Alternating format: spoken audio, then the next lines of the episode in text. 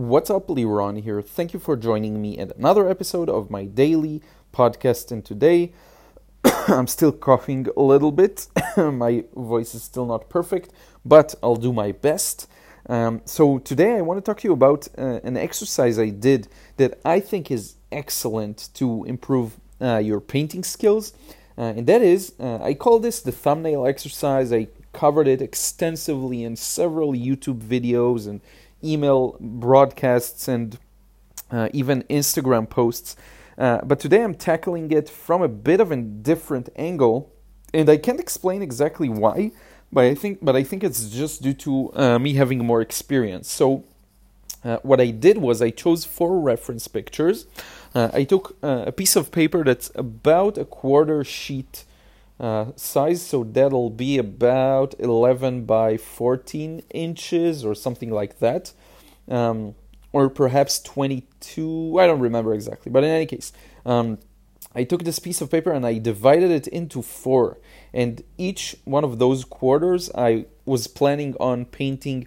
Uh, a scene in, and and so it's a very small size because I divided a quarter of a sheet into four parts.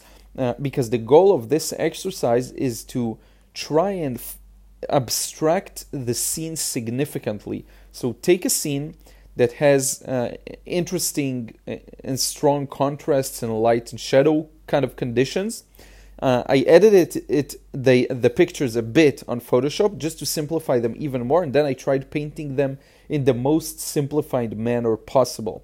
And uh, I think this is a really important um, exercise to handle something that I had happen yesterday. So I did this huge painting that I was quite pleased with.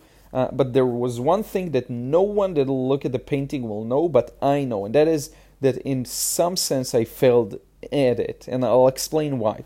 Uh, the reason I think I failed with this painting, the last painting with the the um, uh, mosque and the the, the tower, uh, is that I didn't paint what I really saw there, but I kind of painted what I uh, thought was there. And let me explain this idea to you. So I think there is there are several ways. There's endless of ways to paint, of course, but uh, one way that I think is really good is to observe this the reference, the subject, very carefully, and then paint it as you see it and it's very hard it's like you need to disconnect your brain in order to do that sometimes you actually need to disconnect your brain and don't try to assume that you know what's there, but just to paint it as you see it.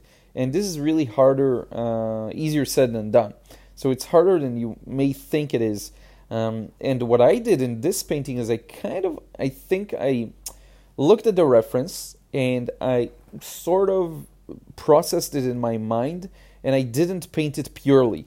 So the exercise I did today is an exercise in training yourself to paint purely as you see it.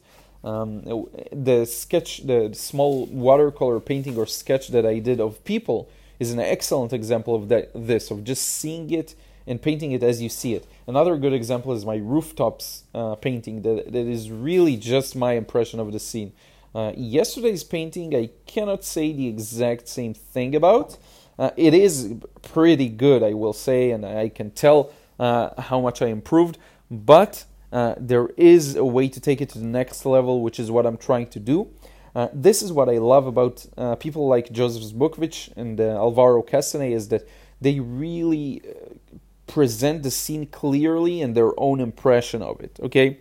Um, so this is it, and this is what I'll try working on in the next few days. Now, granted, uh, working a larger size uh, brings with it additional challenges in doing that simplification because now you're painting a large size, so you actually have to fill in large areas and you have to really plan things out. So it's not easy. Um, but hopefully I will improve now. Now that I'm working larger, it adds that additional dimension. So uh, I'll see how it goes, and I'll definitely keep you updated. Uh, one last thing: I started using the app uh, called Buffer to schedule my posts for uh, Instagram and, and Twitter and Facebook. And Because I want to do more, and to do more, I'll have to become more efficient. And it's actually going pretty well. This is something I'll probably update you about uh, tomorrow or the day after. We'll see.